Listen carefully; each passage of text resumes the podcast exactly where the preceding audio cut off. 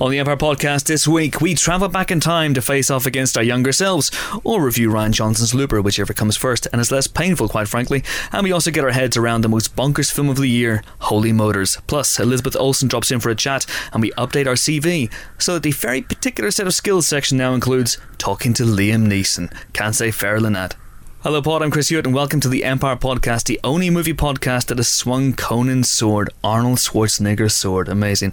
Or at least we're the only ones that have swung it without putting our own eyes out. Uh, as ever, I'm joined by three of the finest minds that Empire has to offer at very short notice. Uh, with Helen O'Hara of Happening in Vegas and Staying in Vegas, allow myself to introduce a man who actually did swing Conan's sword, James Dyer. Hello. Hello. You alright? Yes. Good, good, good. How's your arm? Because I imagine that must be quite painful. Mm, I've crushed some enemies. Been driven before me. Heard the lamentations of the women? That comes later. Next up's the first of two, count them, two de Semlyens in this week's podcast. Presumably the de Semlyens multiply if you get them wet, so don't go mentioning the films of Krzysztof Kieślowski to our resident art house guru Phil de Semlyen or he'll gush everywhere. Ew. Hello Phil. That's gross. Hi. Thanks for the uh, for putting me first, and uh, yeah, and the Gremlins reference too. There's, Like no, in there's, there's- there's no system here. First, Oh. second, first, yes, last, there there's is. nothing. You Yeah. say that because you It's want to make reverse it feel better. alphabetical. E and then N. You ever heard the phrase save the best to last? No, Vanessa Williams wrote a song about it. Okay, he is last.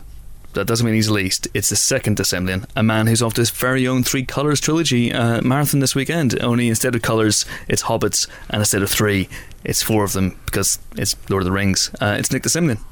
Hi, Chris. Hi, uh, you're watching the Rings marathon again. The Rings We're heading trilogy. down to the IMAX. I'm baking lembas bread tonight. We're getting IMAX? ready. Uh, yes. Uh, yes. Wow. The big, big screen. Uh, it's going to be exciting. are you watching it again? Yeah, I kind of.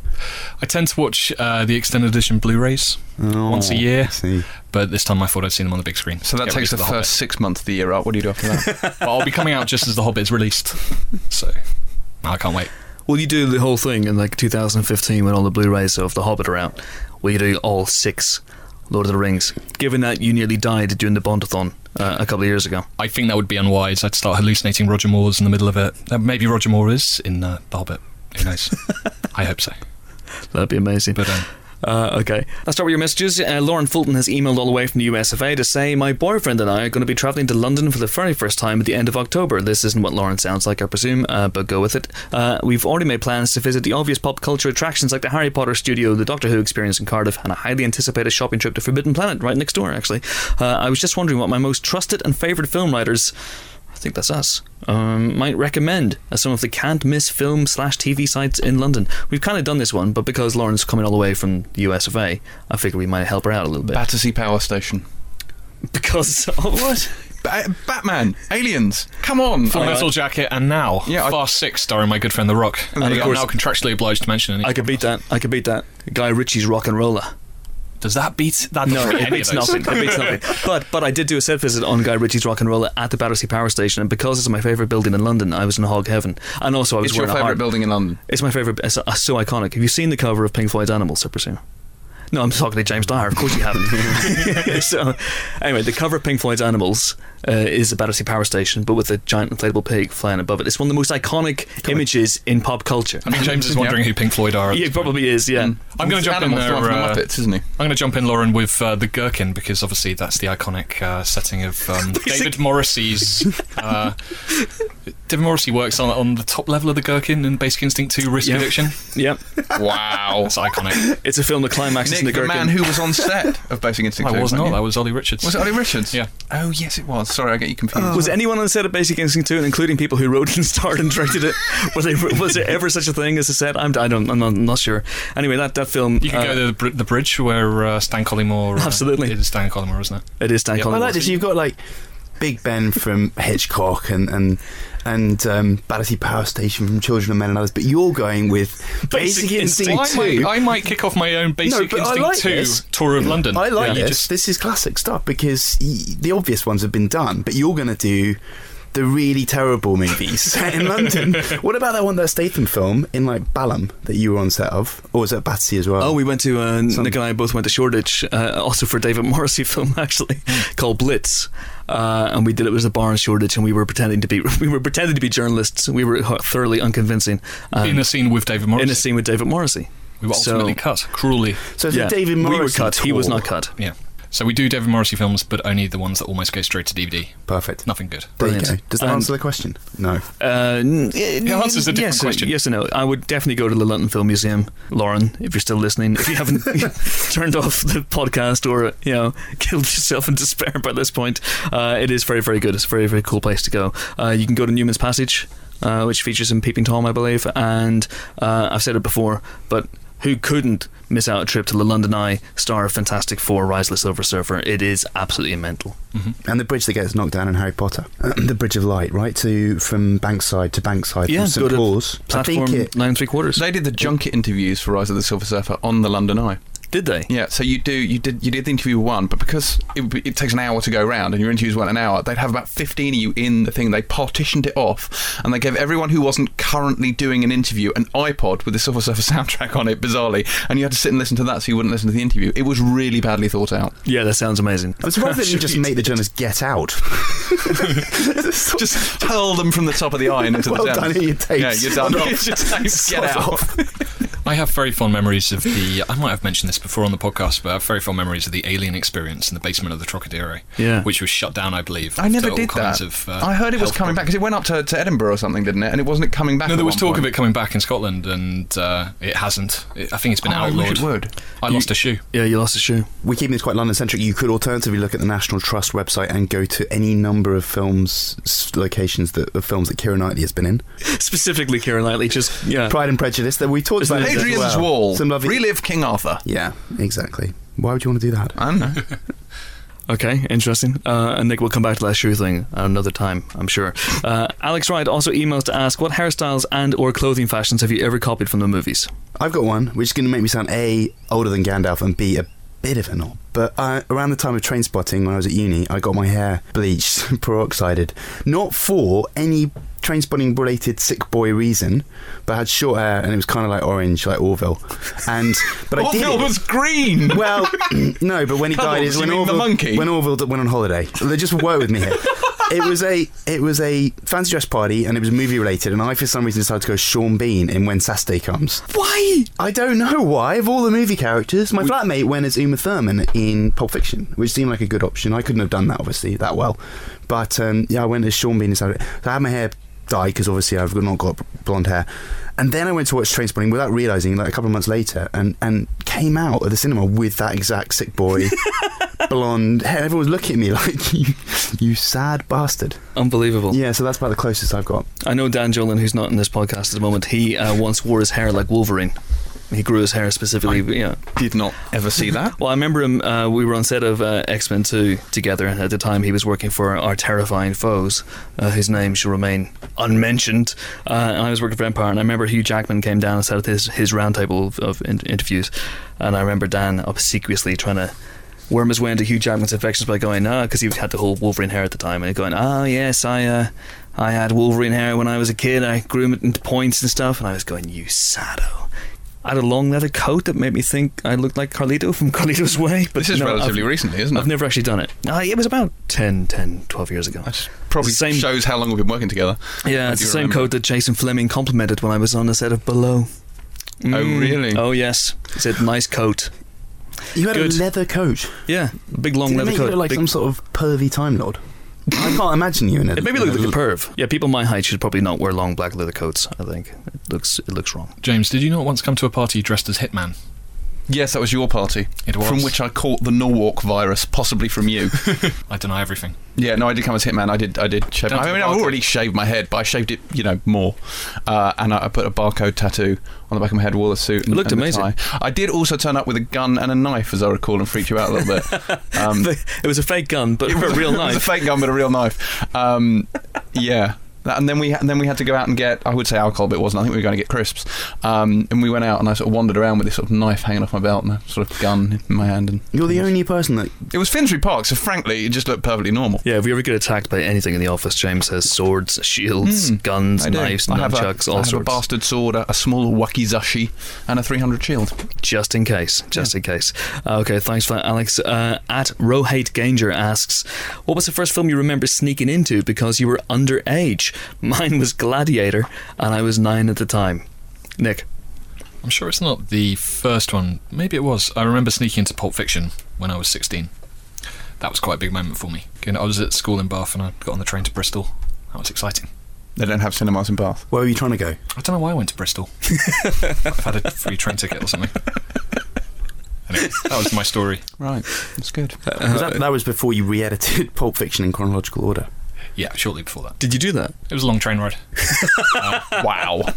wow. Because you also. I, I uh, didn't do that. I should point out Phil is making stuff up again. Oh, okay, okay. I got you. I got you. Phil, was it, uh, presumably you're, you're older than Nick, so that wasn't the first film you, you snuck into? No, when I was growing up, they didn't really have certificates Or cinemas. or cinemas. Yeah, we made our own entertainment.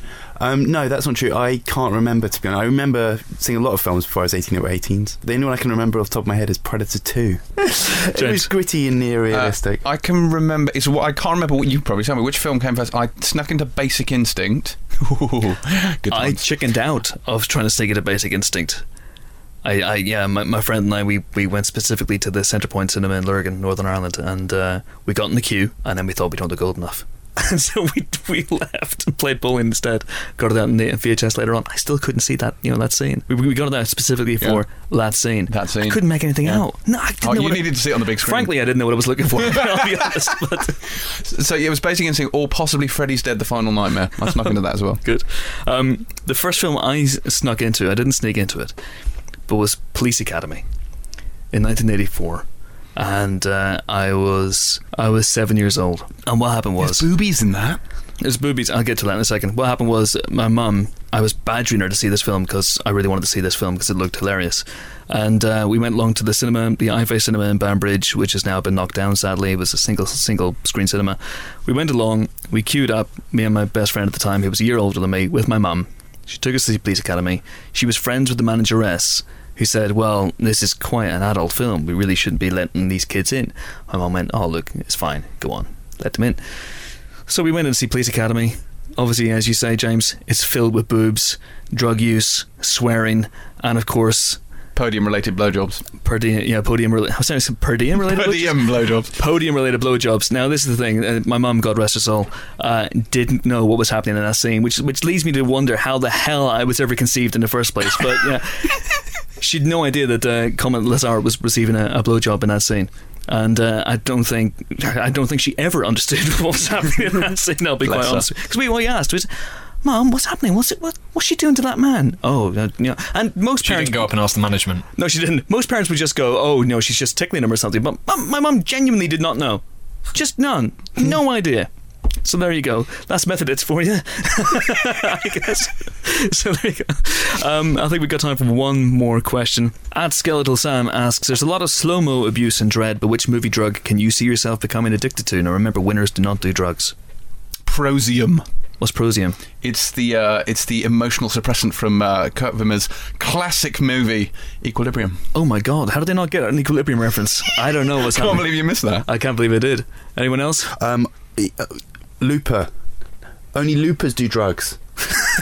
Been working working on that one. Yes, Um, well they done. do some drugs. I don't know what it is. They put in their Well, eyeballs. their That's eyes. this Yeah, week. it's that's, Optrex, that's topical. Crank, the Haitian plant shed. Yes, Crackhead. yes, very good. That very does good. weird stuff. Obviously, about- Jason Statham is probably immune to that kind of thing. And also, Limitless is a good drug. Which Yes, it- no, that's a very good drug. What's it called? It's called NZT something something Yes, something. I want some of that. It's probably from New Zealand. Hmm.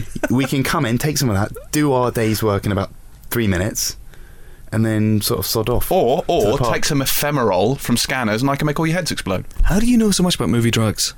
Hmm. Don't know, really. Guilty silence. I've been doing a lot of movie drugs. Yeah, you're like Nuke the. from Robocop 2. Oh yeah, that's a good Yes, one. That is a good yes. one. You're like the Walter White of, of the movie drug world. Yeah. Can you fix us up with some nuke? Totally. Yeah. Okay, thanks for your questions. Uh, to have your own question read out in the podcast, obviously make it good and send it in to our Twitter feed. We're at Empire Magazine and the hashtag is Empire Podcast. Hash it's a little alt three thing. Or you can email us at podcast at empireonline.com or you can Facebook us. It's competition time. Last week we offered people a chance to win one of five Breaking Bad season four box sets. The ridiculously easy question was yeah, it was ridiculously easy. Which network airs Breaking Bad in the States? The answer was, of course, AMC. And the five budding Heisenbergs who got it right are, drumroll, Kenneth Stamp, former Lassiter's owner Paul Robinson, Naima Rashid, Ian Stobie, thanks James, and Luke Gray. Congratulations to all. Uh, this week's prize is five Blu-ray copies of Wes Anderson's delightful Moonrise Kingdom. To stand a chance of winning, answer the following ridiculously easy question, which is, what was Wes Anderson's first film as a director? There you go. Simple. Send us your answer along with your name and your postal address to podcast at empireonline.com. It'll save us a lot of back and forth on the internet, believe me. Coming up, James and I talk to Bryan Mills himself, Mr. Liam Neeson. Okay, how do we introduce our first guest this week? Uh, well, we don't know who he is, we don't know what he wants. If he's looking for ransom, I can tell him we work for Empire and do not have any money. But what we do have are a very particular set of skills. Skills we've acquired over a very long career. Skills that make us a nightmare for people like him. If he lets us go to the Dorchester Hotel to interview him about Taken 2, that'll be the end of it. We will not look for him, we will not pursue him. But if he doesn't, we will look for him. We will find him, and we will kill him. Thankfully, we did find him. It's Liam Neeson. Uh, so, Liam, you have played in your career uh, characters as iconic as Oskar Schindler, Qui Gon Jinn, Ra's al Ghul. Now, when you took Taken initially, you thought that this was going to go straight to DVD. So, did did it surprise you that Bryan Mills became as iconic as those characters? Um, it, it, was a bit. The success of the film was a big surprise. Yeah, not because I didn't think it was a good film. I thought it was a really cool, pacey European action movie. But um, um, and then Fox Studios took it and, and, did an amazing PR job in America, and it became a big success. But no, I, I was totally surprised. Luc Besson was totally surprised. We all were, you know. What was it about Bryan that made him iconic? I mean, did you have much uh, input in the in the design of Bryan and the coat, for example, and his just general manner? He's a he's a cyclone. He's a tornado. Yeah, but he's also a kind of a mild. I mean, he starts the film off. He's a fairly mild mannered, sensitive soul. He's a little bit overprotective of his daughter, and then suddenly you see this this Jekyll and Hyde. There's this other trained assassin side that was incredible fun to play. I must admit. And since making this, how regularly do people kind of come up to you and say, "I don't know who you are. I don't know what you want." no, I tend to get more release the Kraken actually, when I do that. You spend a lot of this film, apart from obviously killing a lot of people, being a sort of an impromptu driving instructor. Now, I hear on the grapevine your driving instructor was Helen Mirren. That's right. Was yeah. this when you were doing Excalibur? This was. Uh, d- yes, during yes during Excalibur it was actually. you just said I don't have a license, and she took pity on you, or she she gave me a couple of lessons driving around the streets of Dublin, and then driving around the streets of London. And I was in my I was about twenty eight years of age, I think, and then I took my test when I was 30, I think it was. wow. So I came to it all very, very late. but clearly she did a reasonable job. she was a very good instructor. and um, this movie, you know, Taken Two, was were you reluctant to come back for this one in, in a way? Did you think Bryan's story? Had, I was. I just, I just, I thought the first one was compact and unique and had a good ending and. Um, I, I, remained unconvinced for some time before the boys came up with this scenario and set in Istanbul in Turkey, and um, and I read it and reread it and thought about it and thought, you know, just as long as Famke Janssen comes back and mm-hmm. Maggie Grace comes back, then we should do it. You know? Mm. Were you at all worried? I mean, uh, I'm going to phrase this carefully because you can clearly kick my ass and James's ass. Uh, but you are um, you're 60 years old now. Were you worried about doing an action movie like this and running and fighting and how would how would that would be on the knees? And I wasn't too worried. But I mean, I, I keep pretty fit as a rule, and, and of course with these movies you have to increase the push-ups and the sit-ups. Let's put it that way. And uh, but. Um, no, I, we we had a fantastic uh, stunt team, and um, Alan, who plays my uh, nemesis in this film, mm. Suko, this character Suko, is an ex special forces soldier and a terrific actor too. So he choreographed the fights, and, and uh, so every day we were in the gym after we wrapped doing rehearsing these fights mm. and re-rehearsing and then re-rehearsing, you know, until they became like second nature. Mm. I mean, once Taken had been such a huge success, you must have been inundated with scripts. You know, like Taken on a boat, Taken on a train. I mean, was that something that, that taken for a ride? Well, yeah, yeah. Did you? I mean, did you get a lot of that stuff? Suddenly, I'm an action star, and I'm getting all the old, you know, action scripts coming out. There were there were a few came in. Yeah. You know, Hollywood loves to pigeonhole you. So uh, with the success of Taken, they they re-pigeonholed me. You know, so th- there were there were a few action scripts come in. You know, Did you once read for the role of Fezzik in Princess Bride? Is this true? uh, yes, I I met the director. He was meathead in that series. He's still a meathead to me I guess I found it quite rude. Um, the, the the lovely casting director brought me in to meet him, Rob Reiner. Yeah, Rob Reiner. Yeah. and uh, this was in London years ago. And I walked into the room, and I'm six foot four. I'm not small, you know. And he looked at me, and he looked at the casting lady, and he said, "I wanted a giant. He's not a giant. Get me a giant." So they got Andre the Giant. They got Andre the giant. Bit on the nose, So, but you know. uh, uh, it was one of those unfortunate little interviews where you didn't even get a hello or thanks for coming, you know. That's a that's a shame. But you know, you did it But right. it's a beautiful film, right? Yeah, no, it's good, and they, yeah. got, they cast it right. They, you know, they, They got the yeah. right guy, you know. Yeah, everything turned out right for everyone in the end, I think. So, um, but uh, also looking at your CV, you're uncredited in the Delta Force Amazing. on the IMDb. You're not in the Delta Force, are you? The Lee, Delta the Force? Lee Marvin film. I don't know it, guys. I'm sorry. Yeah, no, it, it's it's a, a a mistake on your CV. But I was going that's going to lead me into a talk of Lee Marvin because that's a Lee Marvin film. And the last time we spoke on the phone, you were talking about how Marvin was a hero of yours. Yeah, is he yeah. is he a model for for for Mills and for for movies like this? I he's not really, but I mean, I, I loved Lee Marvin. I, I really, uh, uh, especially John Boorman's Point Blank. You know, that film redefined these sorts of movies. You know, detective thrillers and stuff.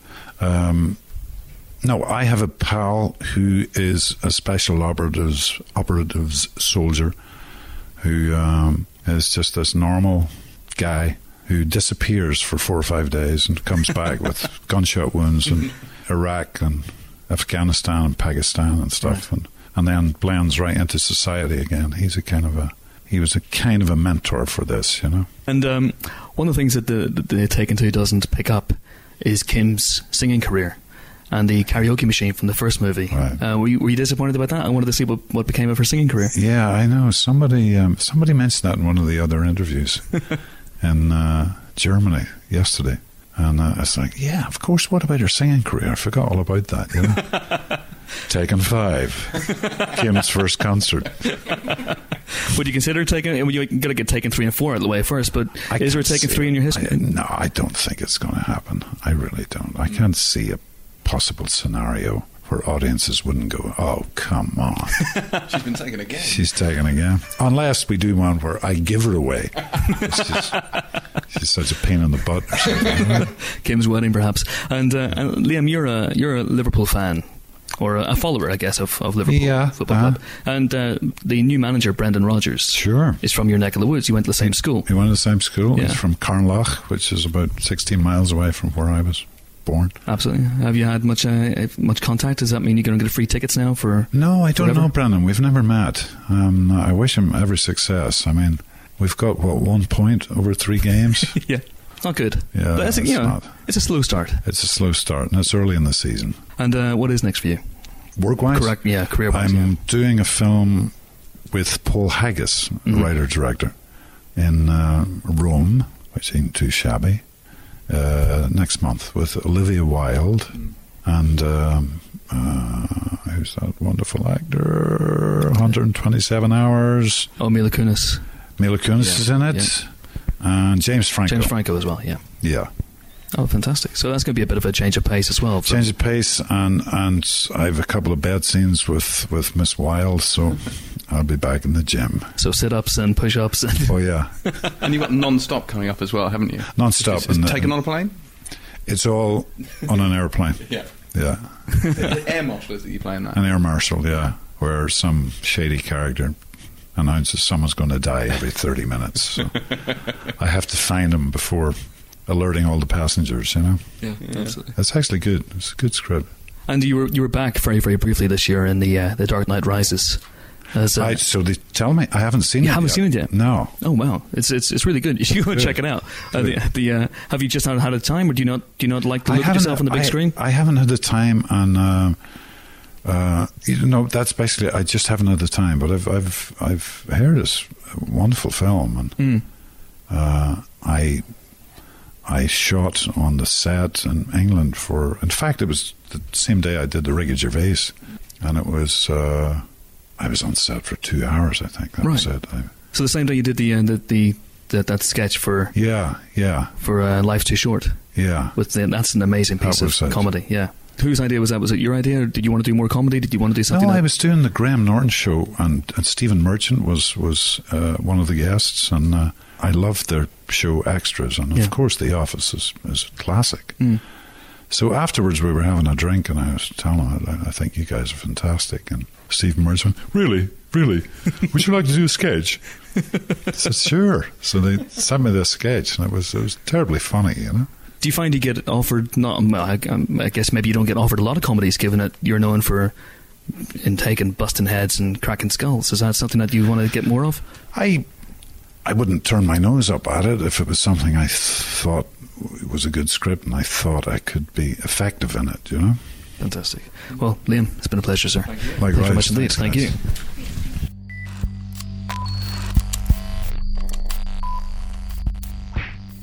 Okay, movie news time now.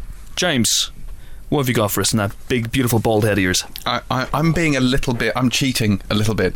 Uh, Is this from like 1973 or something? Is Yes. Police Academy's just been greenlit. That's exactly what I'm doing. No, I, I was actually going to pick out one of the uh, one of the Schwarzenegger stories that we ran uh, this week. Of course, because it's New Empire time. Yes, it's New Empire time, and it's the Schwarzenegger issue. Hey! Yes, uh, which is extraordinarily exciting. In fact, my favourite issue of Empire to date.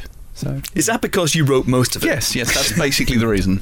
also, because it's Arnold. It is now. this is the uh, Arnold Schwarzenegger issue. Uh, he's coming back in the Last Stand in the Tomb Yeah. film. Uh, he's he's been back of sorts in the Expendables too. No, we don't talk about uh, that. But we don't really want to talk about that. but he's back properly above the title Schwarzenegger Last Stand, Schwarzenegger the Tomb next year, and so. We decided to dedicate most of the issue, not all the issue, but most of the issue to, the, frankly, one of the biggest movie stars of all time. Yeah, without a doubt. Uh, on his big comeback after almost a decade away, uh, where he's been doing something. He's been Yeah, something involving politics. You know, we don't yeah, really know. absolutely. Yeah, he's been yeah. Lex Luthor style, trying to tip California into the ocean. I'm not sure what exactly what he was doing. He succeeded Uh, pretty much. Indeed. So you spoke to Arnold on both sides of the Atlantic. I did, You spent yes. So much time with him that people began to get suspicious. Yes, they think we're dating. Are you? Mm, kind of. All right, tell it's us. casual. Tell us about it. It's- give us a, give us a very short version of your six thousand word a, feature. A very condensed version of it. No, it was really cool. I met him uh, for the first time over here the day after the Olympics, uh, which was quite cool, and we hung out for a lot of the day, and then uh, I was his date for the premiere. Which was quite nice. uh, no, it was quite cool because I, I did get to go down to the Expendables 2 premiere with him. Um, no, it was great. Uh, went down, walked down the red carpet with him, which was a very, very, very surreal experience, especially because he had this sort of security guard and he was keeping people away from both of us. So uh, that made me feel a bit special. you did have a sword, and a shield. Yes, I, I had a variety of weaponry on He me. might have been trying to keep you away from He he could well have been trying to prize me off Arnold. I mean, it was kind of hard to say. You were wasted on nuke at the time. Presumably. Yes, and a variety of other substances. Prozium. Uh, yeah, no, it was uh, it was it was quite cool actually. It's amazing because, um, uh, yeah. Let's put it in context here. We are, we are very, very lucky people. We realize that Mm, we're, we're without you know, a doubt. we are living a lot of people's dreams, and we, we get that, and we meet a lot of childhood heroes. But I just want to put in context how big this is for you because Highlight of my professional career, without Yeah. doubt. I've been at Empire for 12 years. It is without a doubt the best thing I've ever done, uh, and that includes going to the the Skywalker Ranch and going around the Star Wars archives. So. Yeah, because Nick and I are huge Arnold Schwarzenegger fans, and I grew up idolizing Arnold Schwarzenegger. Mm. But you took it to another level. This this man is your hero. Yeah, oh, yeah, without a doubt. I was obsessed with him during the not in a you know sexy way, uh, but during the eighties, just completely obsessed with him. I um I think the first Schwarzenegger film I saw was weirdly Conan the Destroyer, and I didn't even know there was a Conan the Barbarian. It was just a random. I just thought that was Conan, so I was quite excited when I saw the good one. Um, and you know, and I had Commando posters from. In fact, we had a Commando poster in my classroom at school, uh, which was particularly cool. Yeah, no, loved absolutely loved everything he did. Um, and then and then it was at that point, you know, when he started in, started sort of late eighties, early nineties, he started alternating action with comedy. But yeah, no, loved him. No, I agree. I agree. You know, I I think if you're looking at what classic Arnold films. You're thinking about the, both Terminators, Predator, True Lies. Yeah, Commando. Predators is my favourite of his films. Terminator 2, I think, is the best of his films. It's a fantastic uh, feature, and I, I do recommend you pick up the new issue of Vampire and check it out. There's loads of other stuff in there, including the magnificent Room 237 feature, first look at Welcome to the Punch, we've got the first look at Cuban Fury, got some Jack Ryan stuff in there as well. Uh, it's, it's a very, very good issue. Highly recommended. Nick, you contributed as well to the Arnie-thon by, uh, I did. I watched Commando again. Yeah, Um, pretty much spoke to most people involved in Commando, except Arnie. You obviously spoke to him about Commando, but I spoke to Vernon Wells, which arguably is better. Yes. Uh, he plays the chainmail-clad villainous Australian Bennett. Um, talked to Stephen E. D'Souza, who wrote it. Talked to uh, Mark Lester, who directed it, and uh, Rae Dawn Chong, who's the love interest. Um, although the sex scene was cut because the studio thought it was too weird. for my part, in terms of uh, Arnold, I interviewed uh, 12 people who've been killed on the screen by Arnold. It's one of the favorite thing, one of my favorite things I've done for the magazine for a long, long time. Uh, I interviewed people like Robert Davi, who was fantastic. The guy who played Buzzsaw and Running Man, uh, Gus Rethwisch. The guy who Arnold says I'll be back to for the first time in the Terminator. A guy called Bruce Kerner, who was uh, executive in charge of production. He was basically a suit who was uh, who volunteered to play that cop. Who Arnold drives a car into. So I talked, talked to loads and loads of people. You talked to James Earl Jones. yes, you talked did. To, I talked to James Earl Jones. Yeah, I spoke to Darth Vader and didn't ask him a single Star Wars related question. It was it was a very very strange experience for me. Um, I like that bit where um, Arnie's talking about the line was going to be. He wanted the line to be "I will be I back" will be back, because he thought yeah. it sounded more kind of clinical. we thought it would sound more like a robot. Yeah, he said it James should be, Cameron I will was be just back. like, "I wrote it," and you're going to say it, so sod off. Yeah, they had You a big so argument. many words. Yeah, they had they a proper, have a big proper argument dust up. Uh, I think he was right, wasn't he? I reckon so. Arnie, it should have been "I will be back." No, but the thing is, it works No. well because it's it's setting up the gag. It's like, I'll be back. The funny thing is, I'll be back because he comes back with a truck in the guy's face. That's the gag, yeah, isn't it? Less is more. Yeah, I liked the uh, the detail in your feature that Arnie has a life-size Mr. Freeze statue in his office. he does. That was a surprise. I like to imagine that he reenacts scenes from Batman and Robin whenever stands- else is left for the day. He stands next to it, going, "You're not putting me in the cooler." yes.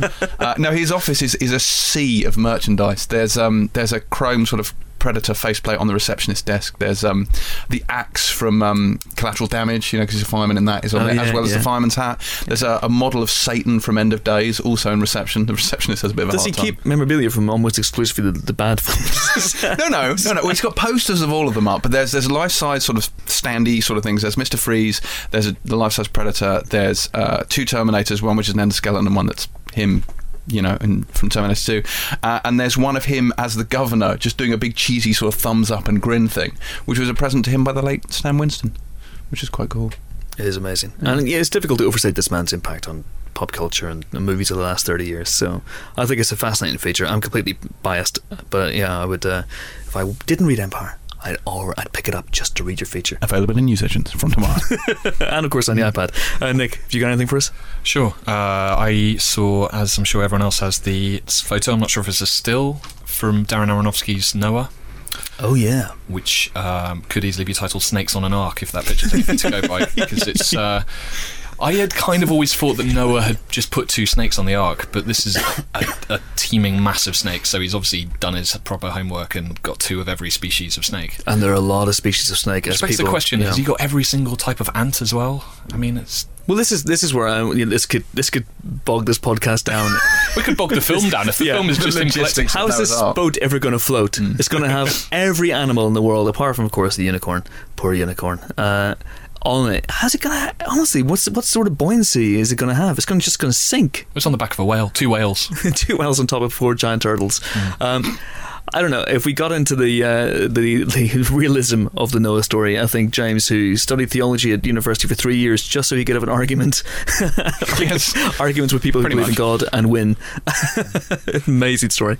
Um, I think we would we'd be here all week. But it's interesting that It's Darren Aronofsky is obviously getting into the realism of it. yeah, no, You can absolutely. tell from that picture straight away that Yeah. this is not just going to be. Uh, But the question is, has he done his homework? Because obviously, the, you'd think the aquatic animals you could just chuck over the side and they'd swim along after the ark. But what about freshwater things? Presumably, you need a huge tank of fresh water inside the ark to house, you know, frogs He's not and wrong. newts and stuff. He's not wrong. What about Much different like in Who's Star Trek of the the Voyage? Home. Yeah. What about different conditions like uh, animals who live in the cold, for example? right. So and a, a animals who live in- refrigerated deck, presumably, is, is, is needed. So gives a new definition to the word poop deck. I would imagine. what about when Noah comes down to do like mucking out duties, and there's like an anaconda with a suspiciously oxen-shaped bulge in its back? Bugger! We've got to go back. We've got to go We get another another one. oxen. Do we need more ox? Maybe, Now is maybe not the time of- they have their own individual compartments, like Cabin in the Woods. Like they have their own little cubes, and they all live Well, in in there. the picture, it looks like he's just bunged them all in there. yeah, which is Really? that's dangerous. You're on a boat with You're on a mission from God. You do it properly. yeah. There's a think lot of stuff in that boat that could kill you. I mean, I wouldn't. Samuel L. Jackson could board it midway through the uh, the trip, start shooting snakes. I'm tired of these mother effing snakes and this mother mother effing arc. Amazing. Um, I'm really looking forward to that film. It's a film that he's been wanting to make for years, it seems. And he left the Wolverine Oh, well, to make this movie. so- 4,000. 4,000 years. Thanks, James. and uh, Phil, what have you got for us? Um, there's a connection um, which I've entirely forgotten. Drew Goddard, Cabin in the Woods, is the writer of Robopocalypse, which brings me to casting news. Steven Spielberg obviously got Lincoln yet to come and big Oscar hype around it, but he is also in the process of casting Robopocalypse, his next film, Sci-Fi, um, which is, I guess, best described as sort of a combination between Terminator and Robot Wars. I call it Mad Mex. That's good. You've been yes. You're already punning. It's still two years away. I like. I got my puns. I working Your puns have been in pre pre production for like So- six months. in storage. Mad Mad Mex. As Mex. M E C H S. Yes, Mex. because it's apocalyptic and it's Ah, about robots. that's good. See? That's good. Yeah, Yeah, yeah. yeah. It does work better written down. See, Yeah, if, it it was does. about, if it was about computers that could kill you, it could be Mad Max. See? Yeah. M A C S. Yeah, man. Yeah, yeah. That's pretty good. That's good. That's good. Well, it is kind of. All, That's actually all the, com- better. all the computers in the world are evil. So. You Oh, really? that, yeah. So it's a bit like. Actually, um, actually, Chris's pun is better than yours. Then we get oh no, that's not getting that's not getting an argument here. But so it's a bit like Stephen King's Trucks. Anyone ever read that story? It was the basis for his Duel, right? his film Maximum Overdrive, where all Ah, the okay. all the uh, the machinery in the world rebels against. Yeah, so I was going to say there is there is a, a hot, uh, uh, an echo back to Duel. I think it's the same sort of you know personless apocalypse. That was on a much smaller scale. This is global, and he's cast um, Chris Hemsworth, a Cabin in the Woods veteran, um, as I guess one of the soldier guys who's in charge of humanity's fight back. This film is going to have an amazing tagline. It really is. I don't know quite. It's just. I don't know what it is. I don't know what Mad it is. Max. Yeah, Mad Max. Yeah, right. Be on the be on the thunder. Tell me out. So, thanks. so he's fighting the evil computers, right? So the- is, yes. this, is this one of the, the few movies that is an original film and a reboot at the same time? Come on, come on, reboot computers. Anyone? Anyone? There if is definitely- there if is you're at home and you can tape your laughter, please send it in. There is definitely a dual link because in the book, uh, all the vehicles are kind of controlled by artificial intelligence and or essential robotic intelligence, and they're just driving around cities trying to smush people. Yeah, it's pretty. The book is pretty intense in that sense. You know, he's thought through the way these different, you know, robot foot soldiers and spidery things can can destroy the stumpers, for instance, mm-hmm.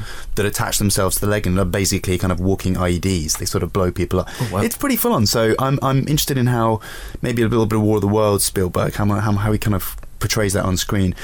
Chris Hemsworth definitely. Ben Whishaw is in talks. He's got the IT skills, obviously, as we know from his Q experience. That's tenuous. And Anne Hathaway. Anne Hathaway is also, I believe, the term is circling or squaring this project. So uh, look out for more. Um, it could be some sort of automated casting apparatus. I would love it if people actually cast people in movies based on the job of the person they played in their last film. That would be absolutely amazing. Uh, Chris O'Dowd and Richard Ayoade have signed on to star in Robopocalypse.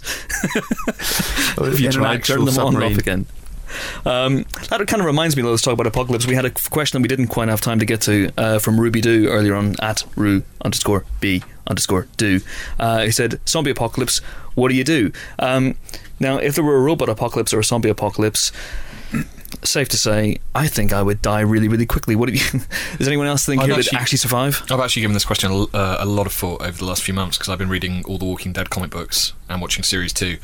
And uh, what I would do definitely if I was in America would be head to the coast and try and get to Hawaii because. And then try and. This is in case of a zombie apocalypse. I would get to an island and clear it. Could I could I just point out? Do you have any conception of how far Hawaii is from the west coast of America? Get a boat or a plane. and in an apocalypse when there would be no satellite navigation, how how is your celestial navigation? I'd use the compass on my iPhone. um, anyway, I would get to an island. It might not be Hawaii, but I'd settle for The Isle of Wight, Alcatraz you or know. you know something. But James, I think you'd, you'd live. You'd, you'd outlast the zombies. Well, weirdly, and perhaps not because you know you know me, but I have genuinely given this a lot of thought. Uh, and I think the first thing you'd need to do is you need to find a motorbike shop because you're going to want transport, but the highways are going to be clogged with like you know dead people. So a motorbike is your best bet, and you're going to want to find somewhere where you can get weapons. So you need to be able to break into like a TA base or a police station and get arm get armed up. You know that sort of stuff. So this explains Um, why you were in the police station the other day. Yes, he's scoping it out. Um, you know, you need say I'll be back to the desk? Yes, that's right. I have yet to return, but uh, he, he's still waiting for me. What's happening? I just I don't understand. So, Um, and I have a bag. I have like an emergency bag at home full of you know anti-zombie. You supplies. do have an emergency Mm, bag, true. which is uh, terrifying about you. Many, many things are terrifying about you, but that is that is one of them. Yeah. Can I just say, is this? Uh, are you in the UK at the time for this zombie apocalypse? I would imagine so. It'd be really bad timing if it happened when you were on a press trip, wouldn't it? I don't know. You'd be in the states where people are gunned up. If you were on the set of The Walking Dead and a zombie apocalypse happened, that would be fairly awesome, would a it? good one, yeah. How would you know? How would you tell? It's a fair point. Until someone takes a bite out of Andrew Lincoln's neck and he goes and you go, Rick's not meant to die now. Oh my god! Or is he? or is he? spoiler. I don't know. That's not a spoiler. Not really. That's not a spoiler. You can't spoil real life or something. You're doing your best. I don't. Well, it's descending into madness. I would die very, very quickly. Um, where I live, um, I live quite high up, which is good. It's an advantage, I think, in my in my block of flats. Yes. But you need to get a lot of tin goods. You need to have room set aside for for you know for toilet duties. And Well, the uh, toilet, presumably. well, yes, but obviously all drainage and sewage would eventually stop working, so you'd have to just throw it out the window onto the zombies. But you would, because you couldn't live in a, an apartment that's clogged with toilet smells. just just because this is radio, not television, I'd like to say that Phil has become so bored by this. He is balancing his pen on his upper lip and pretending it's a moustache. It's only because I've already worked out my strategy. And which is does it involve that I'm biro? not telling you. Ah. What in case we copy it and live? No, I haven't really worked out. I'm You know, what would Kieślowski do? Okay. Thanks a lot, Ruby Doo. Um, I think we'd all die horribly. Uh, time for another guest now. Elizabeth Olsen is the Olsen sister who didn't appear in a lousy kids sitcom or who didn't become a teenage phenomenon, but she's a late bloomer whose impressive work as an actress in the likes of Red Lights, Martha, Marcy, May, Marlene, and Silent House has marked her out as a real talent as here to stay. She came in recently to talk to Ali Plumb and Helen about her new movie, Josh Radnor's Liberal Arts. Okay, well, welcome to the Empire Podcast, and we have a very special guest today, Elizabeth Olsen. Hello. Hello. Um, so uh, you're here to talk about your new film, Liberal Arts, which I saw last week and Ali saw as well. Um, and so, I mean, how did you get involved? Because uh, obviously it's made with Josh Radnor, who we probably know best here for um, How I Met Your Mother. Mm-hmm. But here he's writer, director, editor, I believe, Yeah. and star. Yeah. Amazing. He might have even been a producer. um, he and I have the same agent, and she snuck me pages of the script before it was finished without him knowing. and then um, eventually we ended up meeting and reading through the script together, and I waited around until he told me that I got the job. And then, yeah, and we filmed it in Ohio at Kenyon College where he went to school. As well as Allison Janney, who's also in the movie. She went to school Oh, there. really? Yeah, so there's a lot of Kenyon love in the middle of nowhere, Ohio, and um, it was it was really beautiful and great. And um, because he wore so many hats, he was so clear on what he needed Mm-hmm. from everyone, um, which was great. Yeah, so was he also like making the tea, you know, during breaks and things yeah, like that? No, he, he, I think he actually. Um, usually with independent films you don't have assistants you'll have like maybe a pa helping you out. Yep. but he properly needed someone to just like make sure that he had he's also a healthy person so he doesn't want to drink an energy drink if he's Right. fading. So he had all of his particular things which i mean i wish like i could have every day of the week. But Yeah. um but yeah everyone kept him healthy and i'm sure he went crazy but um, no one else saw it. I'd go mad So was there room for you to do your own improv or add your own, you know, certain something, or was it all my way or the highway? I wouldn't say my way or the highway, but there was no, there wasn't really any improv. We also, I think, mainly just because we didn't have the time to do mm-hmm. that. We we were on such a quick schedule, and we had so many pages to finish in a day that we we just had to get exactly what he needed mm. and move on. Yeah. And he's got to have had a pretty clear idea of what he's going for, given that he's, you know, Absolutely. jobs. And I think also because cause his first film, Happy Thank You More Please, he learned that he could very specifically get all the options he wanted in the editing room after having gone through another film of editing and hmm. and so we really we really just like approach things as as option based but he's he's great And what about Zibby herself? Because you know, I, I read an interview where you were talking about it, what a relief it was to play a character who wasn't tormented Yeah. after several psychological Yeah. thrillers in a row. Oh yeah, I mean it's really. I don't think it's healthy to only work on dramatic hmm. pieces. I find that to be really exhausting for like your like soul and your mind. Um, so I really just wanted to do something. I wouldn't say mindless, but the character Zibby really says what she means, hmm. and she's a very honest, grounded girl. And it was really nice to just play what was on the page. Yeah. If that makes sense. No, I mean you said mindless, but this is very much not a mindless film. 'cause No, exactly. of- That's why it was hard to say that word. But there's a lot. I mean, there's a lot of talking. And what, what I thought was was really interesting at one point was there was a, a lot of chat about two books which were unnamed, Yes. but which looked suspiciously to me like Infinite Jest and Right. Twilight. Now the message seemed Yep. to be that if you read Infinite Jest, you'll have no friends, and if you read Twilight, you won't be able to get a date. Right. Because men will judge you. Now I've read both, so how much trouble am I in? Oh my gosh, I think you have to ask Josh that question. I have read neither. Okay. So how much trouble am I in? Probably less. I think you're probably safe. I was wondering, was there a reading list when you got the job? Did they say, yeah, you got the job, that's fine, but you need all of this and an essay by next Right. week? Not for me, but for John Magaro, there, there, might, he had to read Infinite Jest. He didn't have to. I mean, you don't actually have to do anything that your character does in a movie, which is so funny. Like, you don't actually have, like, if you're, I mean, I guess if your character plays an instrument, Sure, yeah. you should probably figure that one out. But you can talk about a book and have no idea what you're talking about. My English tutors agree. That's probably how I survived most of my right. university years. Right. but um, like if if Josh made me read a vampire novel or any kind of young adult novel just so I could have that type of fight with him, like I can fight the the actual reasoning behind it, sure. But I'm I'm not going to read that.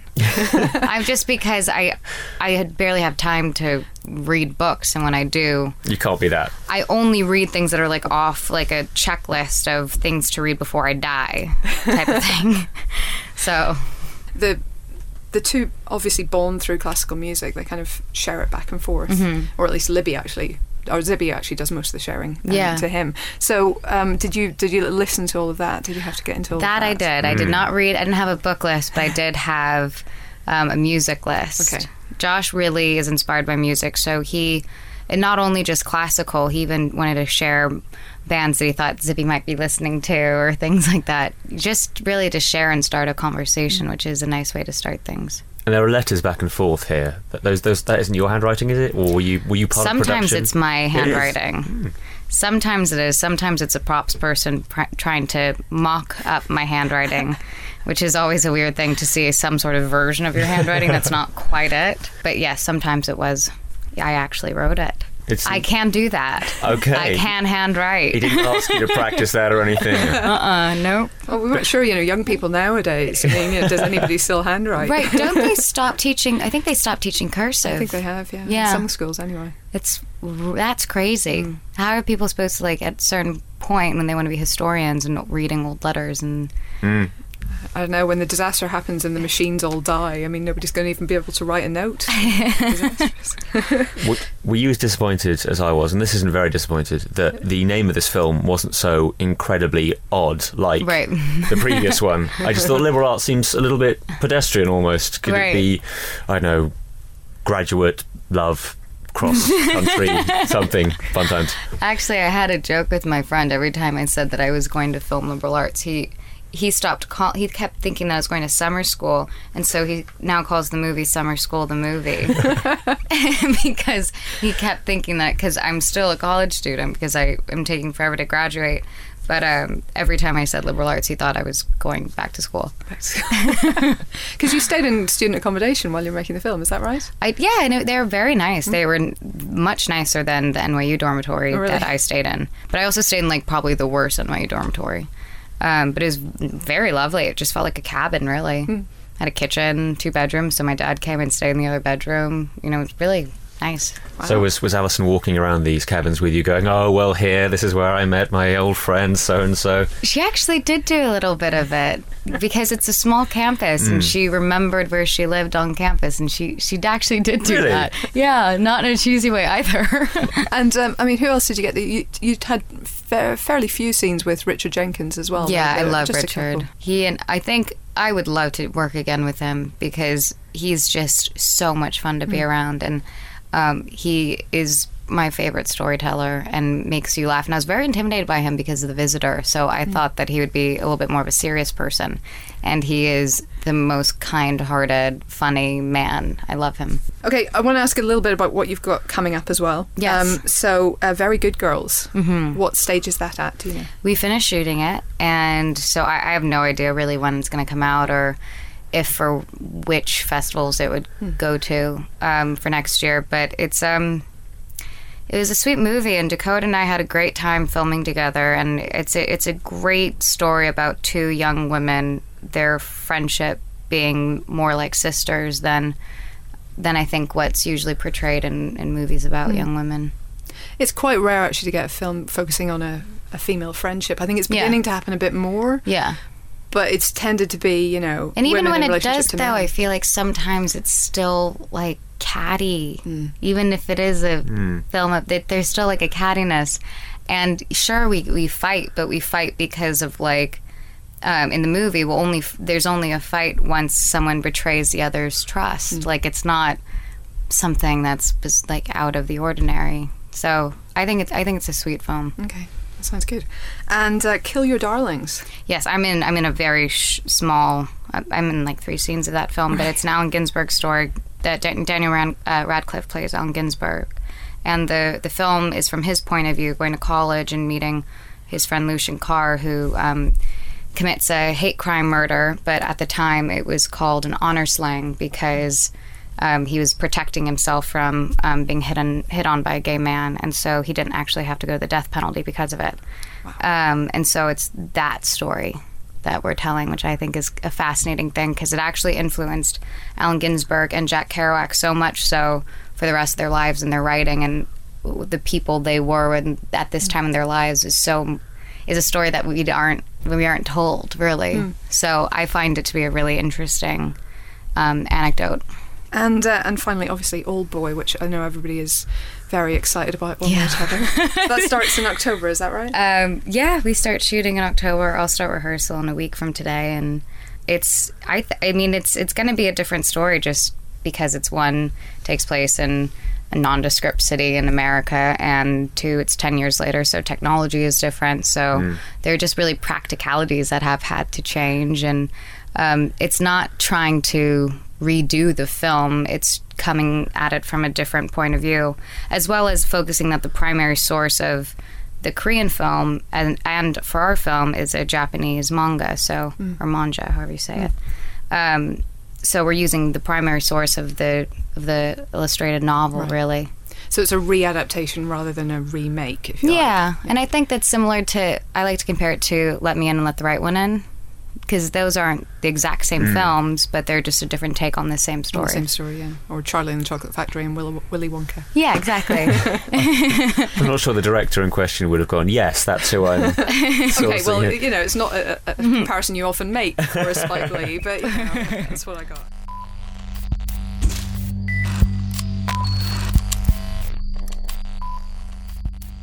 Okay, let's wrap up this epic and frankly shambolic podcast with a look at the movies coming out this week. Uh, there are two absolute crackers as well. Uh, let's start with the big one Rian Johnson's Looper, his twisty turning sci fi in which Joseph Gordon Levitt's futuristic hitman finds himself facing off against his older time traveling self, played by Bruce Willis. Now, we gave this one five stars. I think it's one of the films of the year.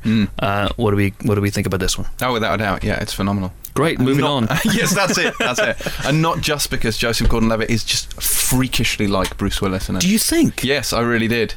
That's interesting. I actually think his makeup is, is maybe I one don't- of the poorer. I don't think Yeah. it's the makeup. I think it's it's just even the, the way he shapes his mouth when he talks and just his intonation and his mannerisms. That's I think what carries. But I it's think the the, makeup performance more makes than him the look a bit like a Thunderbird in my, in my mind. I don't know. Well, it there's just just, looks a like weird they've- they've- angularness to his yeah, face. they've just that doesn't- plastered latex at random points on his face. But the bit they have got right is the nose. He's got the Bruce nose, definitely. Sure. Um, and he, he- yeah, he nails the voice and the mannerisms. He really does. Yeah, it's great. And uh, just to elaborate on the plot a little bit further, so it takes place in the future, and it's a, it's a bit of a, it's not one you can really sum up in, a, in one or two sentences, sadly. Mm. But uh, uh, Joseph Gordon-Levitt plays Joe. He's a hitman in the future, and, and in his further future, they've discovered time travel, which has been instantly outlawed. But the mafia use it to kill people and send them back to the past. where the bodies are disposed of by the hitmen, who stand in a field waiting for people to materialize, and they kill them. And then eventually, they have to close the loop on themselves. And so Bruce Willis is the the closed loop, so to speak, sent back in time where he, uh, or well, I can't reveal too much more about that. But then they go on the run, and you think it's going to be one thing, a sort of sort of Hmm. film where they just face off against each other. It spirals off at these wild, unexpected directions that I actually kind of love. There's a there's a strange departure into almost horror movie territory in the last third or so, which uh, which I found found very very interesting. And obviously Rian Johnson's a, a guy who's incredibly stylish. I mean, I, you know, loved Brick, really really liked Brothers Bloom. This is by far his best movie, I think, and it's one of the best. I guess realizations of, of the future on on a budget, frankly, that Mm. I've seen in, in a while. I think it's fantastic that you know it's a really thinky sci-fi, but it's an original idea. Everything he does is kind of has its a, an obvious starting point in genre, but then spirals off, like you say, into very unexpected directions. I think it's important that people don't go in expecting a big, you know, like uh, like Bruce's last uh, sci-fi surrogates or Total Recall remake. No, do not expect surrogates. No, no, no, but in just in terms of like, it's not that kind of roller coaster. You have to really No. put some work in. It's not this film. face off. You expect face off because you expect Joseph Gordon-Levitt versus Bruce Willis. You expect almost like in a Nick, you know, this one The Gemini, Gemini Man. Man, yeah, Yeah. which Arnie was earmarked to do at one point. Indeed, and so was Harrison Ford, I believe, at, at one point as well. Which is basically it's this one great unmade script by Jonathan Hensleigh about uh, a, a ultimate hitman who's cloned. And uh, his younger self is sent down to track him and kill him. Uh, and this, this you think would go down that direction, but it really doesn't. No, um, it, it, it's also worth mentioning that the middle act is thoughtful rather than pulsing. I would say bear that in mind because you know the pacing is very much its own deliberate thing. It doesn't feel like there's a studio executive saying we've got to make this snappy. We need an action scene here. We need to this sequence, that sequence. It's very and it's almost like I don't know if you felt this, but there's a bit of western in there too. And There's uh, a lot of western. and when I spoke to Rian, Rian Johnson about the film, he was saying there was actually a shot that he he was going to have that iconic searchers shot where Ethan walks through the door and he's framed by the, the doorway and out to the beyond. He was going to put Emily Blunt in that situation, and he eventually cut it from the film because he felt it didn't quite work. But it has its roots in in like I said, lots of different genres, and it comes out with a really kind of it's, it's sci-fi you need to see a couple of times I think to absorb it. Would you agree with that? I want to mention the score quickly, which is terrific. It's one of the year's best uh, soundtracks, I think. And uh, yeah, I, I looked it up when I came out and was surprised to find out it's actually Rian Johnson's brother, Nathan Johnson, who did it. It's just terrific. Wow, We're talking to him for our next issue. So, fantastic! Not Nathan R. Johnson from The Jerk, but oh damn it! Uh, but it is it is absolutely fantastic. It's uh, five stars. Absolutely, uh, Nick. I think you and I were the first ones to see it at the magazine, and we came out raving about it. Yep. This is like a few months ago. Yep. Then we sent ourselves back in time to watch it again. it is it is awesome. Uh, okay, and let's keep the five star ball rolling with Holy Motors, which is Leos Carax's bonkers tale. I don't even think bonkers is the word, frankly, for this. Uh, it's a tale of a man with many faces, all of them gurning wildly. Uh, Nick, you wrote the Empire Review. You saw this at Cannes. yeah. Have you recovered? I did. It woke me up because Cannes is quite an exhausting uh, experience. So you're seeing films early every morning, and there's parties and stuff, and you kind of just get exhausted. When I came out of this, I was wide awake. It's like having caffeine through your eyeballs, Or Um, nuke, or yeah, like any of the drugs. Um, it is weird. I mean, people overuse the word weird when it comes to films. To give you an idea of how weird this film is, here's a quote from the director Leos Carax um, about the leading role, which he wrote uh, specifically for a French actor called Denis Lavant. He said, "If Denis had said no, I would have offered the part to Lon Chaney or to Charlie Chaplin." so that's the wavelength that this guy is operating on. Um, it literally makes no sense. I mean, you could you would go crazy yourself if you tried to figure out what this film's about, but on a pure entertainment level, it's terrific. It's it's not slow or dull or pretentious. It, you know, I'm sure you could read a lot of theories into it, but just as a as a sort of cinematic experience, it's amazing. Mm. Uh, the visuals in there that you've never seen before. Yes. Uh, the basic plot, if you could call it that, is um, this guy uh, leaves his family at home and heads off to work in a limo, but it turns out that his job is actually playing different parts, and he's in all these very bizarre scenarios. One of which involves having sex with some kind of gloopy alien while he's wearing a motion capture suit. Um, I'm sold. In another one, he he dresses up. He keeps putting makeup on in between these engagements, and he um, dresses himself up like a weird, creepy hobo guy with an erection, um, and then goes and is serenaded by Eva Mendes, who's singing a lullaby to him. James is making a face at this point. Yeah. And so Um, he, he cuts Sounds off. like a dream I had quite recently. he cuts off bits of her hair. She's wearing a, a burqa, Eva Mendes, and he cuts off bits of her hair And while he's it. sporting an, uh, I believe it's a prosthetic, Yep. a prosthetic erection. Yes. Okay, so it's not quite Ghost Rider for Eva Mendes fans. No. No. And uh, Kylie Minogue's in it And as nor well. is it Street Fighter. Nor Yeah, is Ka- Kylie Minogue turns up near the end as an air stewardess who sings a song by the Divine Comedy's Neil Hannon in an empty department store.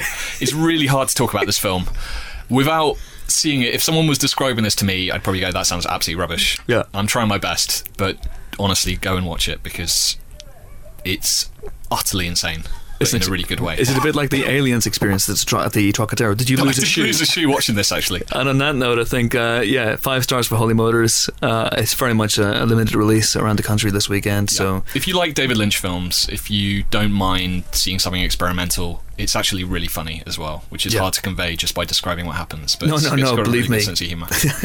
yeah, I think uh, we're all there. Uh, this week we also have Resident Evil Retribution, the fifth installment in Paul W.S. Anderson's zombie saga, which is without question the most consistent franchise in Hollywood history because all five parts have now received two stars. Uh, there's also The Campaign, the big budget political comedy starring Will Ferrell and Zach Galifianakis, which we bestowed three stars upon.